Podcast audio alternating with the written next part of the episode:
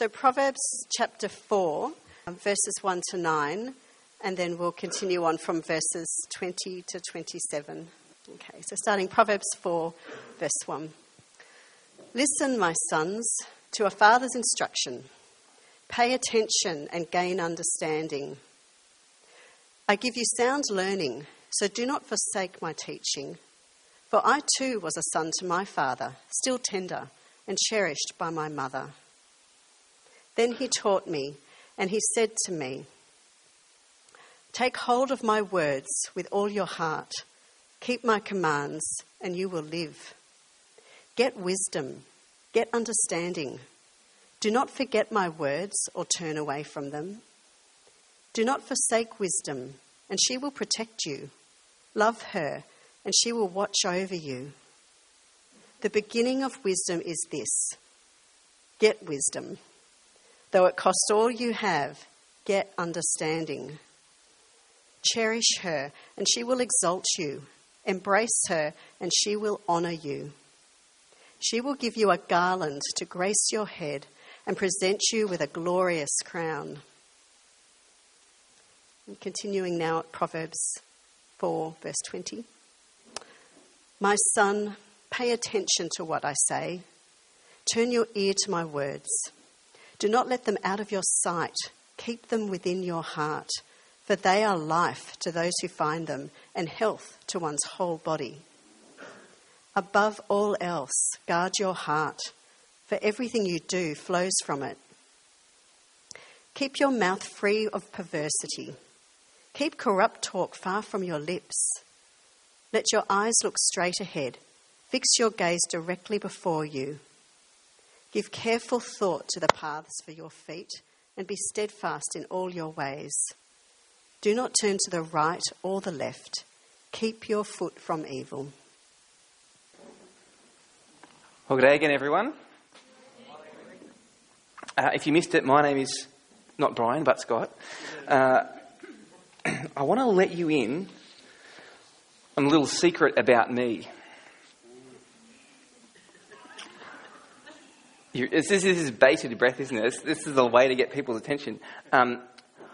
I have a not particularly secret love for professional wrestling. This is that kind of goofy thing where big sweaty men wear tight pants and have fake fights. Yes, I think it's fantastic. It's so great. And a couple of weeks ago, I was watching an old documentary that kind of followed some wrestlers, went behind the scenes. You saw their lives outside of the ring. And one guy it focused on was this guy, Jake the Snake Roberts. Can you guess why he's called the Snake? He carries a python to his ring, and when he defeats his opponents, he gets the python out of the bag and puts it on his opponent, generally scaring them. At one time, Jake Roberts was one of the most prolific wrestlers in the world. He was adored by fans. He was respected by his peers. He was earning lots of money. He had everything going for him. But over the course of really just a short time, his life fell apart. His drinking got out of control. He wasted most of his money on cocaine and women. He became very unreliable to the point where the major organisations wouldn't hire him anymore. He only was able to earn small amounts of money, and his body was well out of shape. And in the documentary, you get a glimpse of where it all went wrong. And it wasn't something that happened during his career. It happened way. It was much earlier than that. There were other contributing factors, but the big thing was Jake Roberts' relationship with his father. Jake's father was not a great guy. He happened to be a wrestler too, but he barely knew his son. He was never around. And all the little kind of, imagine that guy as a little boy growing up, all he wanted was his father's love. He never had it. And so he figured the one thing that he could do to get his father's love was to do what his father does and do it really well. And then surely the father's love would come for his son. And so that's why Jake the Snake ended up becoming a professional wrestler. Anyhow, he talks about the day when he had his first match. He went out, kind of did the wrestling thing, got beaten. He came back into the dressing rooms and his dad's there. And he comes to his dad, and before he can say anything, his dad says to him, "Son, I'm ashamed of you. You'll never amount to anything." And he turns on his heels and walks away. And the impact of those words are constantly felt across this guy's life. Because words have power, don't they? Whether it be for good or for evil, words have power. Now, maybe none of us have quite a dramatic story as Jake Roberts. But every one of us, we're affected by the words of the people around us. By the words of the people around us when we were growing up. By the words of the people around us still today. And for every one of us, our words have effects on those around us too. We're spending 3 weeks going through the Bible book of Proverbs. Proverbs is all about wisdom. How do we live wisely in God's world? And this week we're going to explore words. What's the wisdom on words? If words have power, what does it mean to speak wisely? And so our first point today is just that, the power of words. Take a look at these Proverbs. Firstly, 12 verse 18. The words of the reckless pierce like a sword, but the tongue of the wise brings healing. Or 15 verse 4.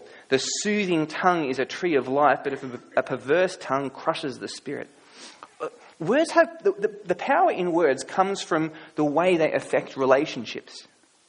They have an effect on others. Words can destroy and crush, they can heal and soothe, but it's not about a medical thing there, is it? It's about people. It's about friendships, about the way we relate to one another. Because words have effects on others, they also have an effect on the speaker. So foolish words can bring trouble on the speaker. 18 verse 16, the lips of a fool bring them strife, and their mouths invite a beating. And the flip side is true, though, too. Those who guard their mouths and their tongues keep themselves from calamity. Just as foolish words can get you into trouble, wise words can keep you out of it. Words have relational power. The way you use them will affect others, and it will affect the course of your own life, too. I am one of 3 kids. I'm the middle. I've got an older sister, younger brother. I'm quite close in age to my brother. We're only, I think, about 14 months apart.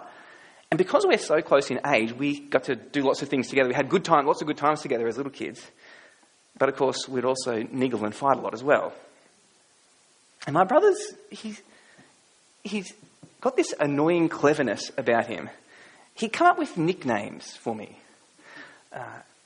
Some of them were kind of funny, but they're only really funny in hindsight. At the time, he'd come up with these nicknames and he kind of sprinkled them into conversation, and he'd see which ones got under my skin, which ones I really would react against. And he'd go, "Okay, that's the one." And that would become the way he'd refer to me again and again and again.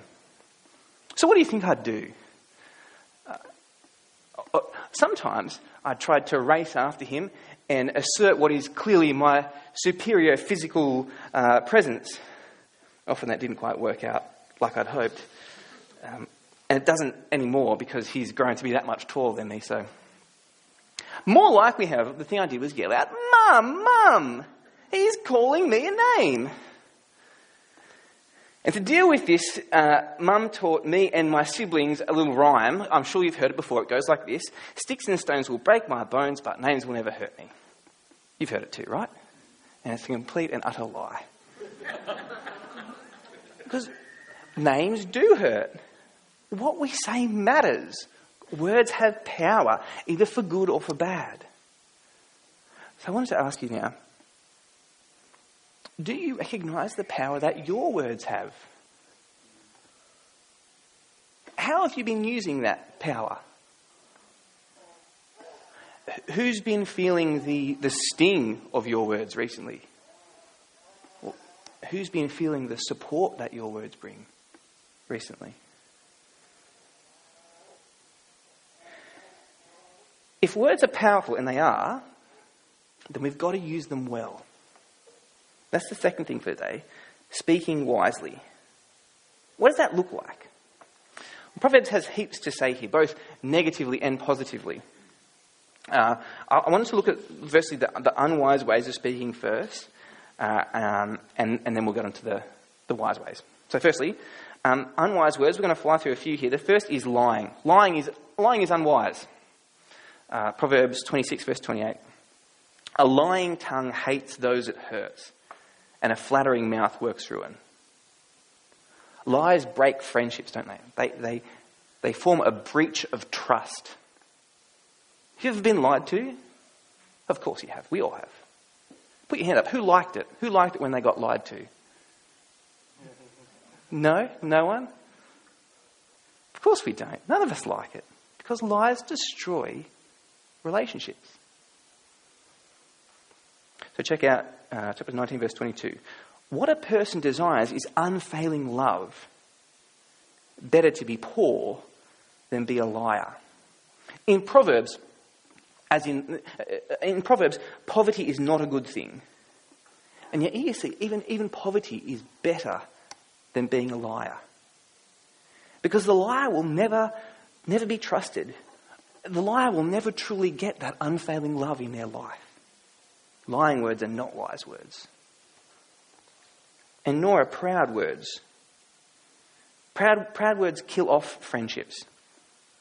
So again, 24 verse 9, the schemes of folly are sin, and people detest a mocker.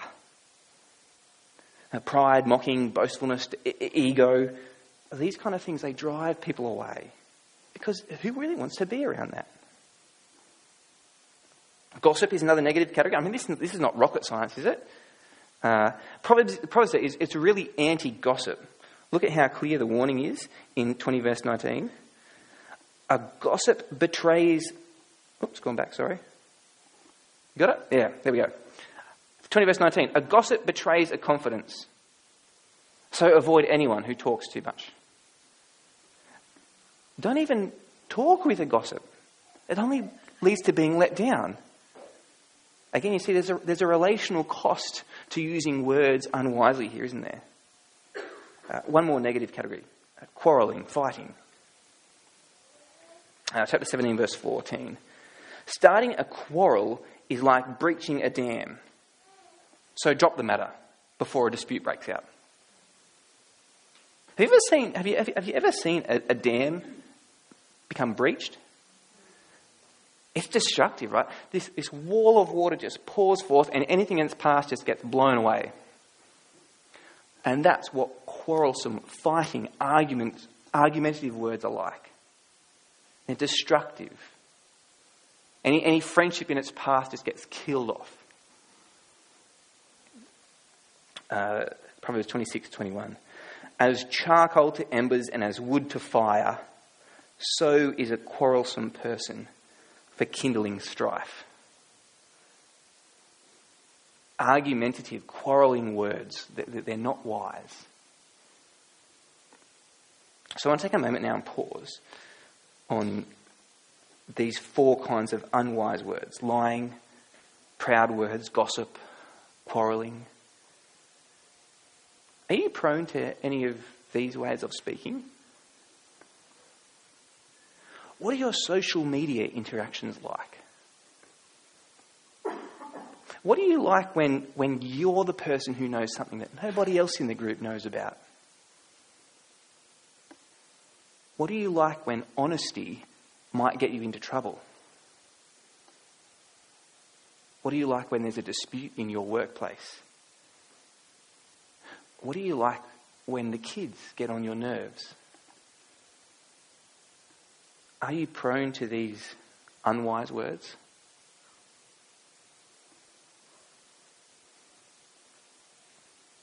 Proverbs has a lot to say positively about words as well. It's not just negative. Proverbs wants us to use words in a wise way because, again, they impact our relationships, our friendships so much. Here's a couple of the highlights. Firstly, honest words. Just like lying is foolish, honesty is wise. So Proverbs 24:26. An honest answer is like a kiss on the lips. Speaking truth is not just right, it's beneficial as well. Like a kiss on the lips, it's a good thing that comes from the mouth.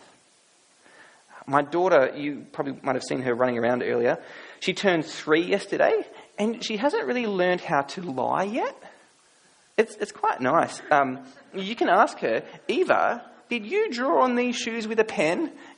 And she might try and make up an excuse. I just wanted to, Daddy. But she's honest. It doesn't matter what age you are. Honesty is actually a really attractive feature in someone, isn't it? It doesn't tear down friendships, it builds them up. Kind words are wise words as well. I mean, you can take your pick for how you want to describe it, kind, gentle, gracious, whatever, but they all give off the same idea that these are words that are good for others to hear. So 16:24, gracious words are a honeycomb, sweet to the soul and healing to the bones. 12:25, anxiety weighs down the heart, but a kind word cheers it up. Have you ever come across someone who's like this, who speaks in these ways? You just want to be around them, don't you? Help, because they use the power in their words for good, and when you're around them, you get to experience that.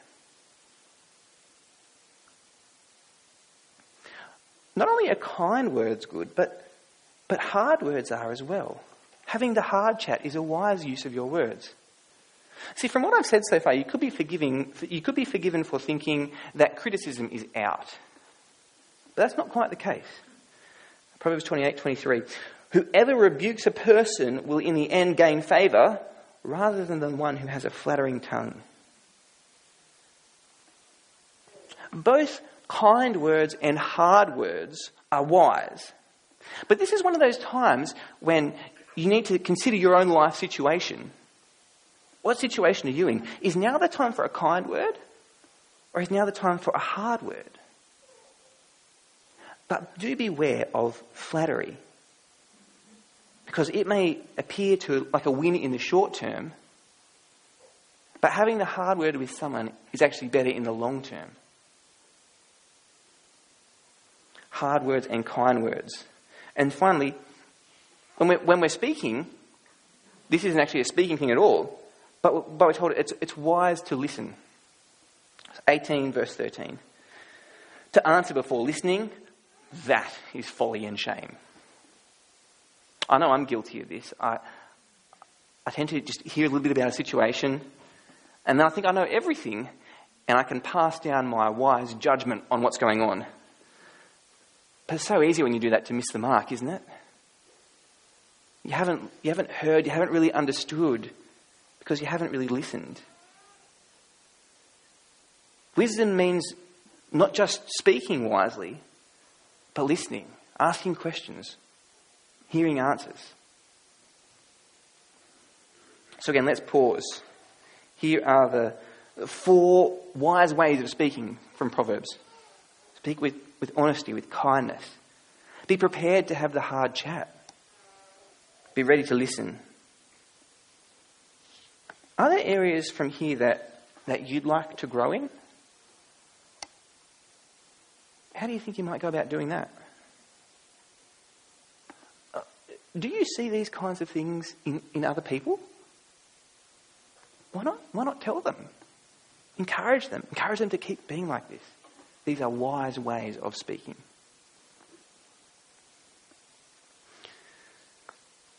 Now, some of us will get to this point and potentially we could be feeling overwhelmed. There's too much to stop doing, too much to start doing. How do you ever get there? Which is why what Woofle said is really helpful. Has anyone ever said that before here? I'm sure they have. But what Woofle said is really helpful. Here's Proverbs 16:23. The hearts of the wise make their mouths prudent, and their lips promote instruction. The hearts of the wise change the way they speak. The right heart speaks the wise words. And it's Jesus who changes our hearts. It's God's Spirit who gives us a new heart. So I don't want us to leave here feeling like there's a big weight tied around our necks that we have to bear. So if you're feeling that weight today, I just want to say, go to Jesus. Pray. Ask him to change you. Ask him for help. We, on our own, we're like the leopard who can't change their spots. But Jesus can do it for us. So ask him. I want to take us now, though, to the third point of the day, the wisest of words. Proverbs has a lot to say about speaking wisely. But there's actually more to say than just what's in Proverbs. Proverbs is not the complete book on wisdom. It's not the final word on wisdom. That place actually belongs to another. On the screen, I'm about to put up a few verses from Colossians. It's part of the Bible. It's a letter written by a guy called Paul. Paul would travel from town to town, and he'd be telling people about Jesus as he went from town to town. And he writes in this letter about why he does that. This is from Colossians, chapter 2, verse 1. He says, I want you to know how hard I'm contending for you and for those at Laodicea and for all who've not met me personally. My goal is that they may be encouraged in heart and united in love so that they may have the full riches of complete understanding in order that they may know the mystery of God, namely Christ, in whom are hidden all the treasures of wisdom and knowledge. Throughout his life, people constantly recognised Jesus as someone who was wise. His childhood is described in this way. And a child grew and became strong. He was filled with wisdom. And the same thing is said about Jesus in his teenage years.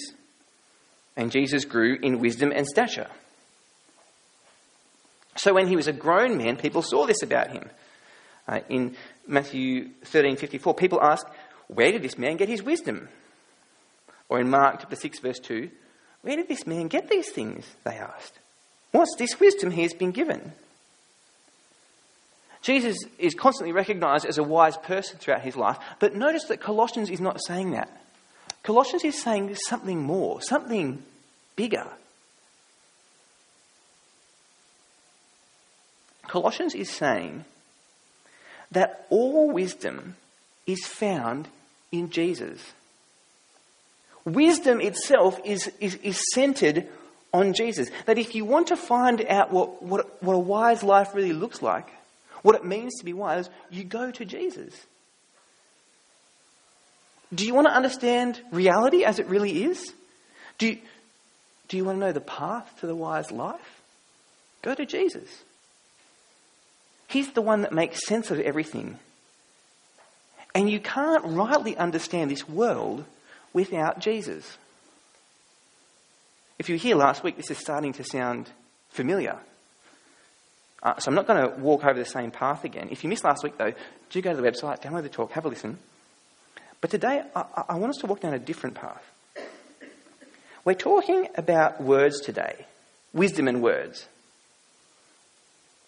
If all the treasures of wisdom and knowledge are found in Jesus, then the wisest words you can speak are actually words about Jesus. It's just that we live in an age where it feels like our society wants us to shut up about Jesus. Certainly, that's the case in the public square. If you talk about Jesus publicly, say, on a news or on a show, on the radio, in a newspaper, if you do that, you're labelled something like a religious nut job or someone who just doesn't get it. You're seen as the person who's out of touch, perhaps even intellectually inferior, because, let's be honest, how could you believe in that mumbo-jumbo anyway? So most of us, we hear these things on the telly, on the radio, in the newspapers, and then we go off to work on Mondays, or we go off to our study at the university, or we hang out with our mum's group, and we've seen what happened to the Christian on the radio. We heard what kind of things were said about them, and so we don't want that to happen to us in our office or in our social circle. We don't want to be labelled the same way, do we? And so it just seems a bit safer. perhaps even a bit wiser to stay quiet. This kind of thing isn't new. Take a look at this picture. You probably can't see it there, but this is some graffiti some ancient graffiti found in Rome. Here's a clearer tracing of it. Can you make out what's going on in the picture? There's a man there. He's got an arm lifted up. He's worshipping the other thing. The other thing is a crucified, donkey-headed figure. And the inscription below, it translates to Alexamenos worships his God. It was an ancient piece of graffiti that mocked Christianity. Jesus is portrayed as a donkey, a symbol of stupidity. And worse, he's being crucified, which in the ancient world was the height of being foolish. It was shameful. And if that's the case, how foolish would you have to be worshipping this one? Alexamenos worships his God, and he's a fool for doing that. We live many centuries later after this was drawn. But if you listen to the news and you read the papers, if you keep up with the general trends in our society, it doesn't feel a whole lot different, does it? We keep hearing that no one wants to listen about Jesus anymore. And to speak about Jesus, it might be the height of rudeness, but certainly it's the height of stupidity. Have you heard that before? Have you felt that? I want to say today, that's actually not right. It's not right at all. I actually think people are far more interested in talking about Jesus today than they have been for a while. Mainstream media might say that believing in Jesus is silly, but I don't think most of the people we meet in our lives are like that. I was listening to a podcast during the week, and there were a couple of preachers there, and both of them, they were in about their 50s, and they were reflecting on the last 30 years or so, and they were talking about a change that's taken place. They were both saying that 20 years ago, to have a conversation about Jesus in the workplace, it just didn't happen. People weren't interested. But that's changed, they're saying. Nowadays, people are open, far more to talk about Jesus. I'm well happier to do that. Yeah, if you watch the telly, there's antagonism toward Jesus there. But that doesn't mean that the other parents at the school drop-off, they think the same thing. It doesn't mean that your work colleagues think the same thing. Or the favourite barista that you go to every day. It doesn't mean that they think the same thing. Often the media might portray something, but reality, what people actually like on the ground, is far different. So we need to hear again what the Bible says. That it's in Jesus that all the treasures of wisdom and knowledge are found. Wisdom is found in Jesus. One of the things we saw earlier was the way that words can have an effect on relationships. Unwise words break friendships. Wise words build them up, make them stronger. It's the same with Jesus. When words about Jesus are spoken into the world, it has an effect on relationships. But not just person-to-person relationships. Words about Jesus can actually bring people back into a right relationship with their God. When you get to speak about Jesus with the other mums in your mums group, you can invite them to actually get back on track with God. Is there any better? Is there any wiser word that you could speak than that? So if you're here today and you're not really sure about this whole Jesus thing, I'm guessing you're probably here because someone dragged you along, probably someone's been trying to talk with you about Jesus for a little bit. I hope today you can see why they want to do that. They're actually convinced that Jesus is the key to a wise life, and they want you to have that both now and into eternity. They're convinced that Jesus is your ticket to get right with God. They want you to have that. So I just say, when they do bring up Jesus in the conversation, don't feel like you have to shut it down. It's actually good to keep having that chat. It might go deep, but that's not a bad thing. I want to implore you today to find that wisdom, find that in Jesus. See how he is the place where all the treasures of wisdom and knowledge are found. Others of us will be here today, though, and we've found that Jesus is that source of wisdom. We're convinced he's the way to go. So I want to say to us, let's then talk about Jesus. Speak these wisest of words and speak them to one another. Afterwards, we're going to kind of mill around and have a chat and might have a cup of tea or whatnot. Look, the footy yesterday was a blowout of a game. It wasn't that great. So let's not waste our time talking about that. Let's have a conversation about Jesus afterwards. It's a Melbourne team that won anyway, right? Yeah. Why not have a conversation about Jesus afterwards? Tell someone what you're reading in the Bible. Ask someone how they began to trust in Jesus. Ask someone what a difference Jesus is making in their lives day to day. These are the conversations that actually help us explore how Jesus is that source of wisdom, knowledge in our lives. And then, when we leave these back doors today, or side doors, let's not put Jesus into the back pocket. I'm going to bring him out next Sunday.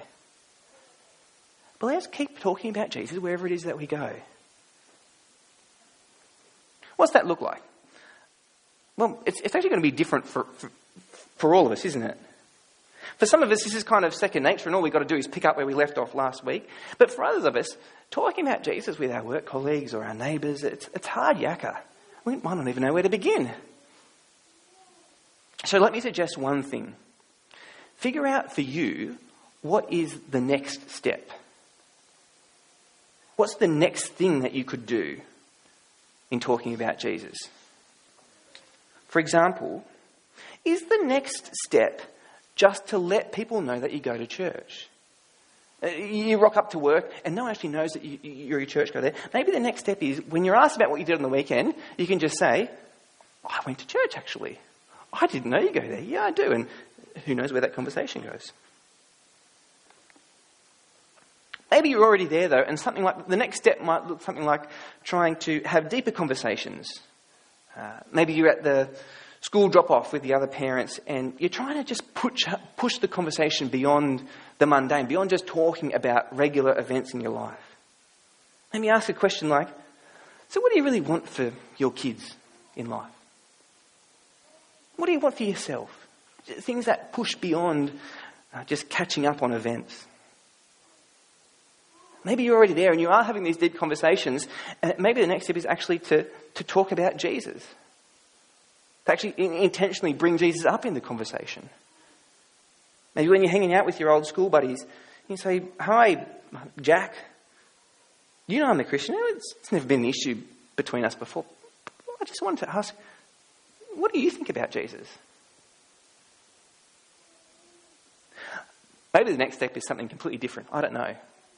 I just wanted to outline there, though, a few ideas, a few ways, and help you think.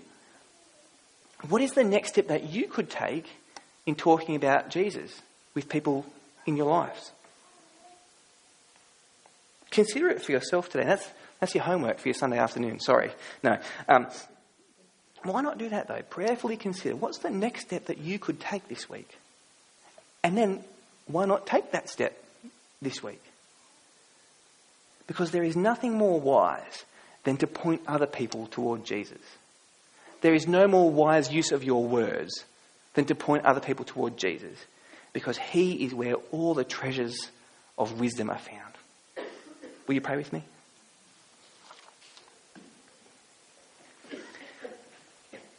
Our great God and Father, we are so grateful to you that your word helps us understand what it is to be wise. That you don't leave us to try and figure this out for ourselves, but you tell us. We thank you for the Proverbs and the ways that you help us understand our words and speaking and the impact we can have on others. Please help us use our words wisely as good stewards of the things you've given us. Particularly, Father, please help us point others to Jesus. We praise you that he is the place of all wisdom and knowledge. That as much as the media might want to portray him as silly and outdated, that he's not. That he's still the place where all the treasures of wisdom and knowledge are found. Please help us know that. And please help us not be scared to talk about him. Father, we thank you that people aren't always like what the media portrays them. Thank you that you're opening up people's hearts to more and more these days to hear and appreciate Jesus, to talk about him. God, our prayer is that you would use us to do that. And even now, we pray that you'd be helping us to consider what the next step with our friends might be. And Father, even as we have tea and coffee and chat afterwards, please help us then to love one another by pointing each other to Jesus this afternoon. We pray this in his name. Amen.